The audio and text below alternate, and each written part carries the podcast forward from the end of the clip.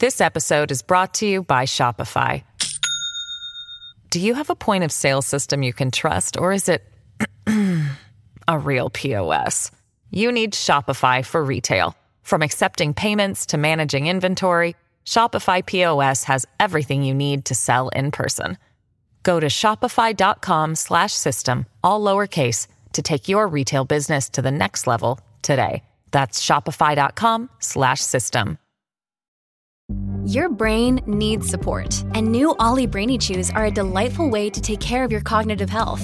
Made with scientifically backed ingredients like Thai ginger, L-theanine, and caffeine, Brainy Chews support healthy brain function and help you find your focus, stay chill, or get energized. Be kind to your mind and get these nootropic chews at olly.com. That's O L L Y.com. These statements have not been evaluated by the Food and Drug Administration. This product is not intended to diagnose, treat, cure, or prevent any disease. Hello, everybody. This is Marshall Poe. I'm the editor of the New Books Network. NBN listeners like to read books and buy them. So we thought we'd tell you that right now, our friends at Princeton University Press are having a remarkable site wide sale. You can get 50% off books, including ebooks and audiobooks, with the code 50, F I F T Y, at checkout until May 31. You can save some real money on Princeton University Press books. I encourage you to go there and check it out. Welcome to the New Books Network. You're listening to New Books in Geography, podcast channel on the New Books Network. I'm your host for today, Stentor Danielson from the Department of Geography, Geology, and the Environment at Slippery Rock University. Today, I'll be talking to Mercy Romero, author of Toward Camden, published last year by Duke University Press. Dr. Romero, welcome to the show. Thanks for having me, Stentor. So, to start off, why don't you tell our listeners a bit about your background and how you came to write this book?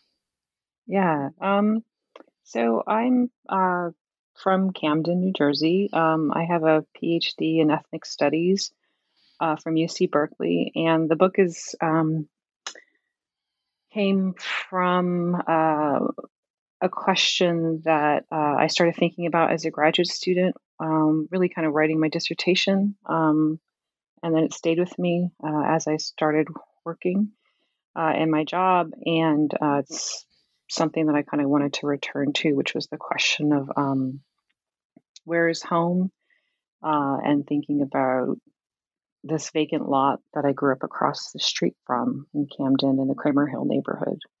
Um, and so the book kind of uh, emerges from that kind of uh, concern for me and curiosity, really, of watching this vacant lot transform uh, from a, an abandoned house to a vacant lot, and all the kind of end of the storytelling uh, and memory work starts there for me with this project.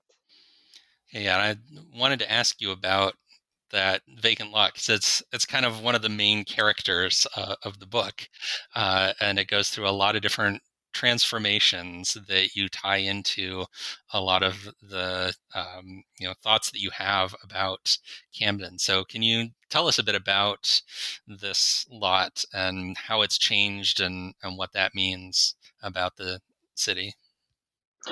Yeah, I mean, uh, it's kind of you know Camden. When I was growing up, there were tons of uh, abandoned buildings, and I write about this in the book. And vacant houses is part of um, my imagination um, and the landscape of my childhood and girlhood.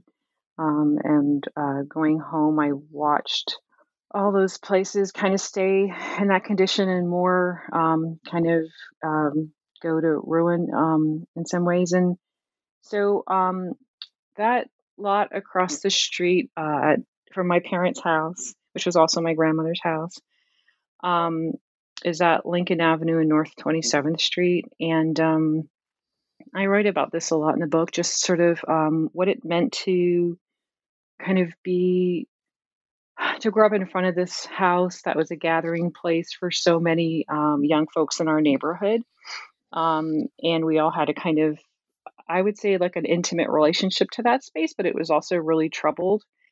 Um, and um, over the course of, I write about in, God, what year was that? 1991, um, the Mischief Night fires that transformed what was this big old house to um, kind of becoming becoming an empty lot, becoming a, a space on the landscape where there was no structure, but people continue to gather there in different ways, and I kind of go through that in the book. Um, yeah, so yeah, and I realized about halfway through reading the book that like you're giving the exact address of this lot that you're talking about, and so I was like, wait, I could just go on like Google Street View and look at this, and it actually it really helped. Like, yeah, I did, and it really helped kind of like solidify in my mind what I was, you know, what I was reading about when you were talking about this place because I could see it, and you know, because you talk about how the, the sort of latest. Uh, transformation of the lot as it's become this kind of like parking lot for the church across the street. And you talked about the like um the chain link fence that's around it like the, one of the short the short kind of fences. And i could just see it there. And i'm like oh yeah. Um yeah it's so interesting that that space i mean that was you know and i and i talk about this again it's just like um I didn't expect when I was working on this book that my parents' uh, house would be lost to us and that um, I would kind of lose my writing place um, and end up um, writing outside and then ended up end up kind of gathering on that corner myself, standing on that corner, walking around the neighborhood, but finding a kind of um, I describe it as a kind of strange safety across the street.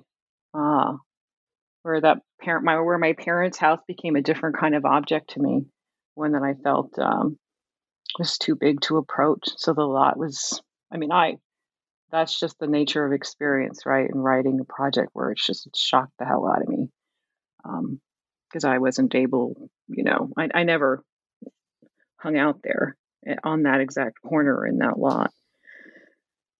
Although it was such a big part of um, our neighborhood and and and like I said, my visual landscape. Yeah, and then your parents' house is kind of the other, you know, major location that's kind of woven through the the book and kind of your uh, you know figuring out your feelings about it um, and you kind of gave the the spoiler there i guess that uh, you know that the house is no longer owned by your family and that's kind of how the book ends with you know grappling with that. So can you say a little bit about that, like you know what the house meant and you know how it ended up passing on to a, a new owner by the end of the book? Yeah. Um, so it's interesting too to talk about this um, piece of writing for me as a book. Um, it's such a it was um, a way of figuring out a really, a, like I said, it was this intellectual project that turned into um, a different kind of tool for understanding what my family was going to was going through and continues to go through um, around uh, the loss of this of this home and this house for us, really the house. So, yeah, that was my grandmom's house. I don't even know when she bought that house, but I um, and she passed away in December. Been over a year now. Um, so um, I didn't get a chance to talk to her about any of this, um, but she moved at some point and then gave that house to my parents. We moved there when I was about like in fourth grade. Um, and uh, that house, and I've written about this in another short piece that, uh, or essay that I was published in uh, biography. Um, all of my dad's family like stayed in that house at different points uh, you know during our history with that house um, and sometimes all of us at, at the same time um, and so i knew that when i was a little very little we had the living room and um, we all slept in the living room and then different members of our house of our family were slept in different rooms in the house my grandfather grandmother rather uh, had a sewing operation that she did in the house so it it had um, it has like a long life um, for me, uh, a very rich life in terms of um, all the kinds of experiences and memories that my family created there together. Um, the house went in, I want to say, she's I don't even know, like some years ago. It my uh, dad left, and then my mom left, uh, and the house foreclosed. Um, and this happened while I was still working on the book. Uh, and um, I, you know, it was obviously really painful experience for, for me, and I can only speak for myself. Um, but it took me by surprise, and I and I and I kind of dwell on this a little bit in in the work. Uh, you know, so many people, of course, have lost their homes, and the, there was a the kind of characteristic of um, vacancy uh, in our neighborhood and all throughout the city of Camden. Um, and I was thinking about that and not expecting those um, that kind of structural loss to touch my family in such an intimate way.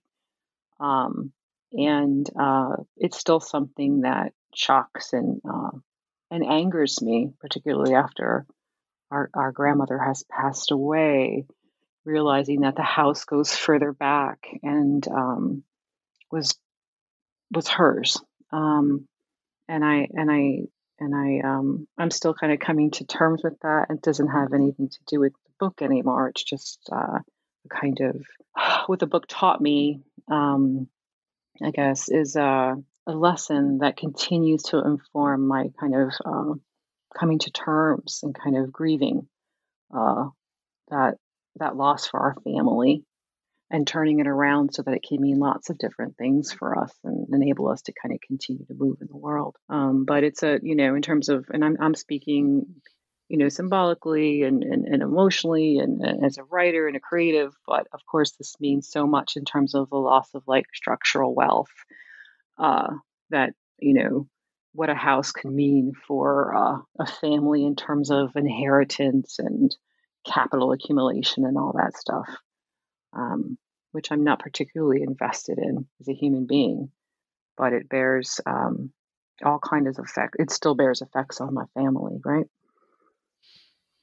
Yeah, and I think the the book does a good job of you know dealing with these very personal aspects that you've been talking about uh, for the last little bit here and kind of contextualizing them with some of the larger kind of structural issues about you know urban redevelopment and racialized capitalism and these kinds of things that are uh, you know affecting the city of Camden as a whole. Mm-hmm. Yeah, yeah. Thank you. Um, I I was kind of trying to move in different directions and teach myself and gather from everything that I've learned and continue to learn from my mentors and teachers and the fields that we're all a part of. Right. Um, to understand and to teach um, about this is one thing and then she then hold on for dear life right like you're trying to figure out damn what's happening in my family right now and uh, and um, kind of continue to um, create and uh, be hopeful and all those things right uh, mm-hmm. to draw strength and so the the uh, the intellectual tools and the and uh, a political awareness is a real big part of um, of my creative life and the life of this work, right? And moving with and through memory and false memory and fragments and all of that. Yeah, and so speaking of intellectual tools, um, you know, throughout the book, you're you're engaging with a bunch of other people who have you know other thinkers and people whose ideas are helping you figure out what's going on. And it includes a, range of, you know, kind of traditional academic scholarly uh, sources, but then you also talk about people who are kind of community leaders and people who are artists. Um, so could you talk about maybe a few of the people that have really shaped your um, thinking about Camden and about the story that you're telling in the book? Yeah, I mean, gosh, I'd start, of course, with my parents um, as intellectuals. Um, they uh, created um, a way of being that was passed down and is like foundational to um, how I approach living and loving and thinking and all of that. Um, uh, each of them, my mother and my father. Um, and that means a lot to me because it's um, their curiosity um, and their sense of study and uh, wonder and, and their writing and um, openness is um, it's just really foundational to um, to I think how I built tried to build relation in the book um, and a kind of tenderness um, toward um, the neighborhood and other people um, and storytelling itself. Um, I think like I'm really inspired by the poets like Martín Espada, that, who I start the book with. Um, it's I didn't. I actually it end that you know your prologue is like the la- I was like the last thing that I wrote. Um, so in many ways, it kind of starts and ends there for me in a really kind of special way. Um, but uh, Rick Barrett, who I also mentioned as, as a poet, that um, that I'm just kind of discovering his work, and um, it's profoundly moving to me. So, and Fred Moten's work, of course. Um, I just pulled from the fragment from before that opens up the the um, the first chapter. But I've um, I think that like Moten as a poet and as an intellectual is someone who resonates with me. Um, I feel his work in a, at another register, uh, like the deepest intellectual part of me, um, or I would say like my mind, kind of um, gets a way to finds a way to kind of move through his writing and work. So that's super cool and inspiring. Howard Gillette, who uh, is a historian and wrote the um, book Camden After the Fall um, has been a really wonderful supporter um, over the years um, and has taught me a lot in terms of the work that he's that he did as a historian in Camden. Um, um, and then you know I uh, Saidiya Hartman also, who I've had the real wonderful privilege of working with as a student and during graduate school, um, and then approaching her work as a reader. her use of um, archives and memory and memoir um, in Lose Your Mother in particular um, just was a real, really transformative for me uh, to, to read that work. I continue to read it and teach it, and um, uh, it's it's just a, like it's a tool. Um, and then, of course, um, this Latina feminist like Norma Alarcón and, and, and Gloria Anzaldua's Borderlands, um, you know, they the, these writers, women of color, were making moves um, and working in the 70s and 80s. Um, and I'm a, I'm a, that's an intellectual descendant of of those scholars um, in, in, so many ways. And so um, those are some of the sort of folks that come to mind, and some of the works that um, that I hope that the book is uh, is part of that I know, I know it. It's part of that um, intellectual um, tradi- those intellectual traditions. Yeah, definitely. Yeah, definitely. Yeah, um, yeah. and it's you know cool to think about it. You know. yeah, yeah, and you you've got a lot of these different um, you know people that you're kind of bouncing off of as you're you're writing. You know, it's not like I've you know come across some books that it's like, all right, so my analysis, this is Foucault, and everything is based on Foucault. You know, they've got like one one perspective or one person that they're they're drawing from, um, and that's very much not what you're doing. yeah, no, I don't think I could. I mean, you know, you got to reach you. You're you're pulling from all the beauty and the great the great teachers who come across your your life, right? Like you're you're, you're as a student um, as a, as a reader, it's I'm trying to figure out some uh, a way of um, navigating something that feels damn near impossible, uh, which is what happened in the book. There are all those.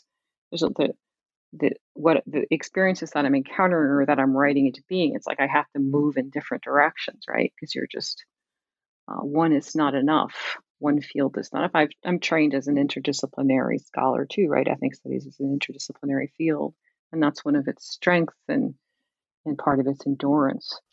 Yeah, and that was you know this is the geography channel, um, and I, I actually proposed uh, to you to, to bring you on before I had even uh, read the book. I just read like the synopsis, and I was like, "Oh, this this sounds like this will be cool and, and relevant." And then, you know, and I saw that you know you're not like a geographer by training or anything, but then you cited some geographers, you know. Uh, yeah, so I, I got to. A, I audited a class with um, Ruthie Gilmore when I was at Berkeley. I got to sit in on one of her classes, and I got really sick at the end of that class. I had to leave, but um, which is where the book starts. But um, yeah, she she's brilliant, and um, and Clyde Woods. You know, it's like I'm reading all all over the place, and and Clyde Woods' work. I mean, I just I, I wish I could have got to meet him. I wish I could give him the book uh, because I do feel, um, particularly with him, I feel like wow, um, he would be he would be proud. Like you did that, sister. You know what I mean? Uh, and, and, and um, yeah. So there's some geographers there. This episode is brought to you by Shopify. Do you have a point of sale system you can trust, or is it a real POS? You need Shopify for retail. From accepting payments to managing inventory. Shopify POS has everything you need to sell in person. Go to shopify.com/system all lowercase to take your retail business to the next level today. That's shopify.com/system. So another person that comes up a lot in the book, um, I was a little surprised at how often um, he comes up is Walt Whitman. Um, who, you know, obviously he lived in Camden. He's kind of one of the the notables of uh, the history of the city. Um, I was wondering if you could just talk a little bit about like why you came back to to him and uh, you know numerous times yeah. through the book. yeah, I mean it's just part of what you said. You know what I mean? Like growing up in Camden, it's like who is this Whitman? And then my dad um, is a I guess he, he's a self-described Whitmaniac, and um, a lover of, of literature and, and, and poetry, but I do think that, you know, for him, Whitman um, goes deep. You know, that's one of the poets that he's kind of carrying around for a lifetime, um, carrying on his poetry. You know, those poems that you that you remember, those lines that kind of buoy you.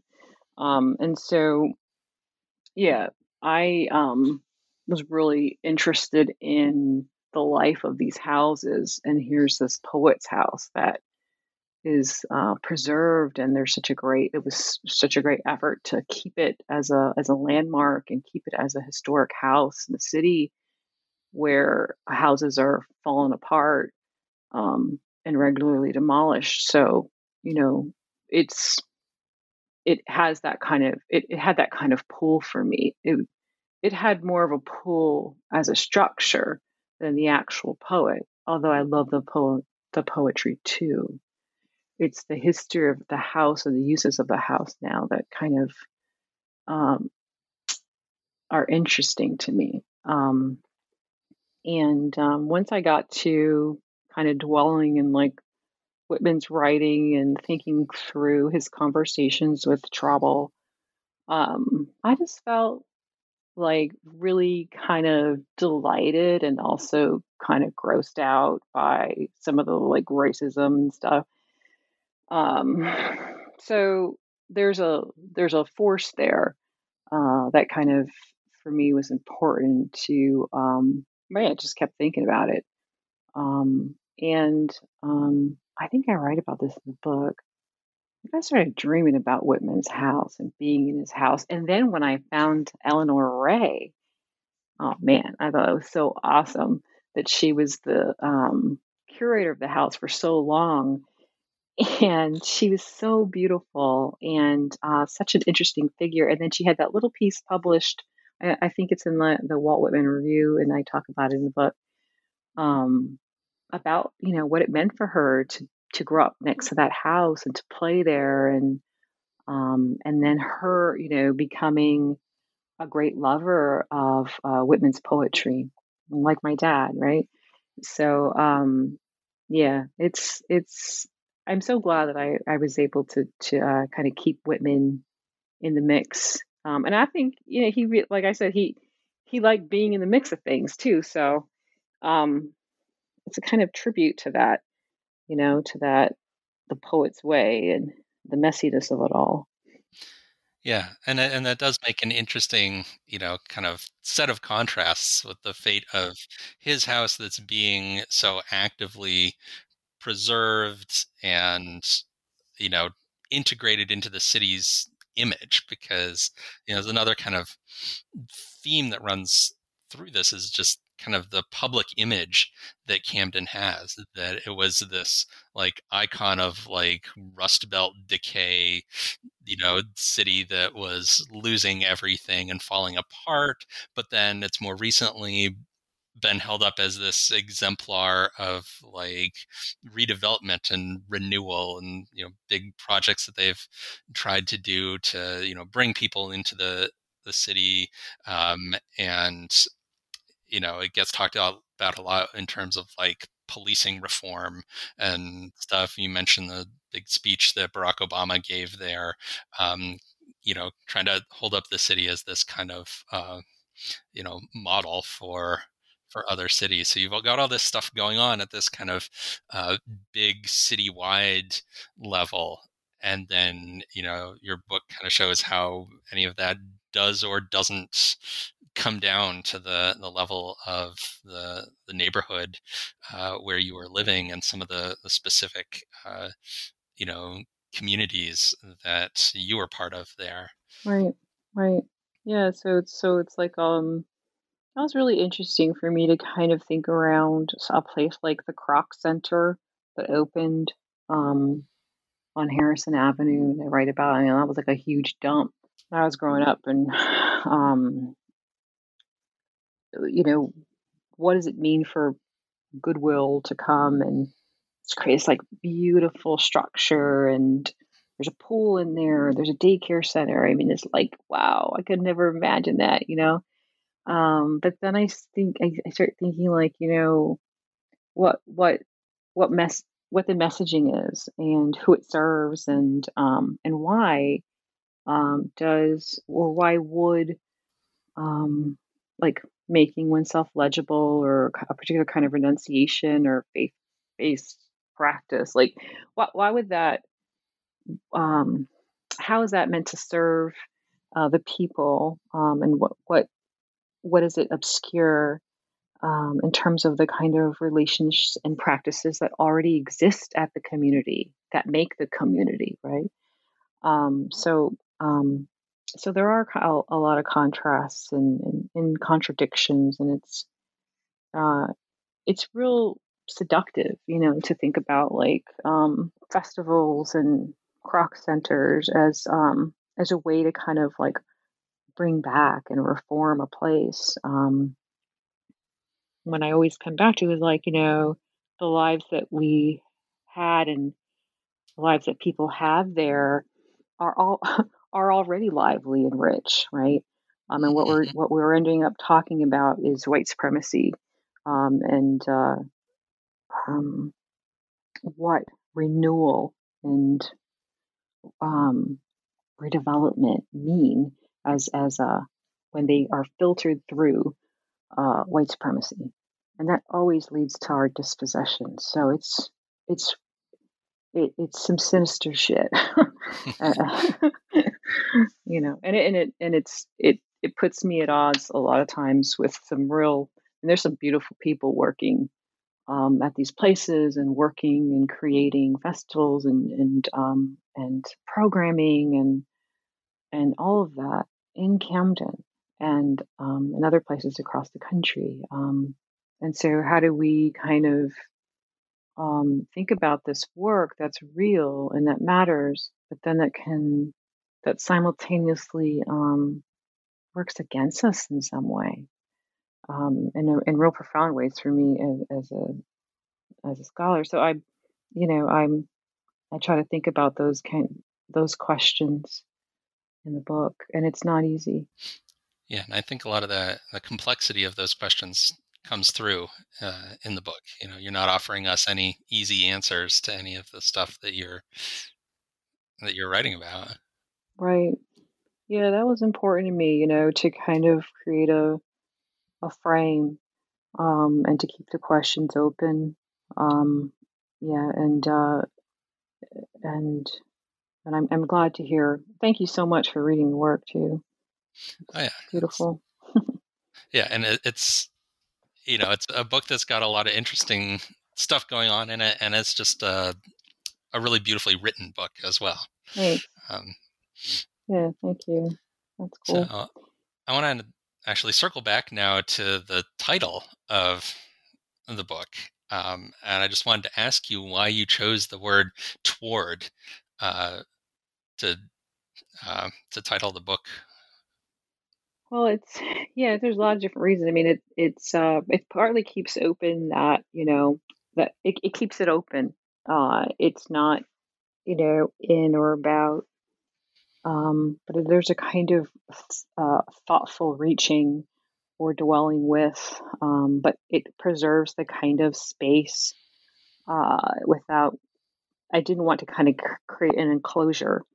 Um, the other, uh, it's a um, his name William Carlos Williams Paterson. I think it ends, or it's like toward the end of the book. It's been a while since I've read it and tried to feel it and get it uh, as a collection. But he's got this lot. That's toward Camden is like the figure that's sitting and staring off toward Camden. It's like supposed to be Whitman, I guess. Um, and so that's also pulled from there.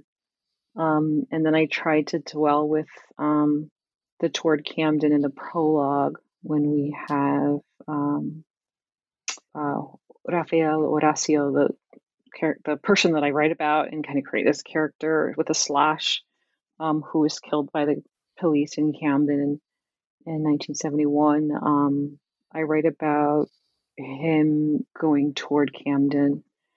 Uh, so I'm holding that that language there, and then also the book opens the first chapter with um, my parents picking me up from the airport and us heading toward Camden. So for me, it's um, the, the language is uh, I'm, I'm building with it throughout the work you know on the cover and then the prologue and first chapter. And then then sort of reaching toward william carlos williams and his figuration of whitman too okay well hopefully i think we've we've given uh, our listeners enough to to um, you know get them interested in checking out the book. So oh like yeah, yeah, yeah. Um, I'd like to wrap things up by asking what you're working on next. Uh, what kind of projects do you have now that this book is out? Yeah, I'm I'm working on some creative writing, um, and then I'm going to be at the Schomburg um, in New York, looking through these archived Alberta Hunter papers uh, and the archives they have of, of Black nursing, and I'm trying to think about um, Goldwater Memorial Hospital on Roosevelt Island uh, as um, a place where the great Puerto Rican poet Julia de Burgos um, spent some time and composed her two English language poems there.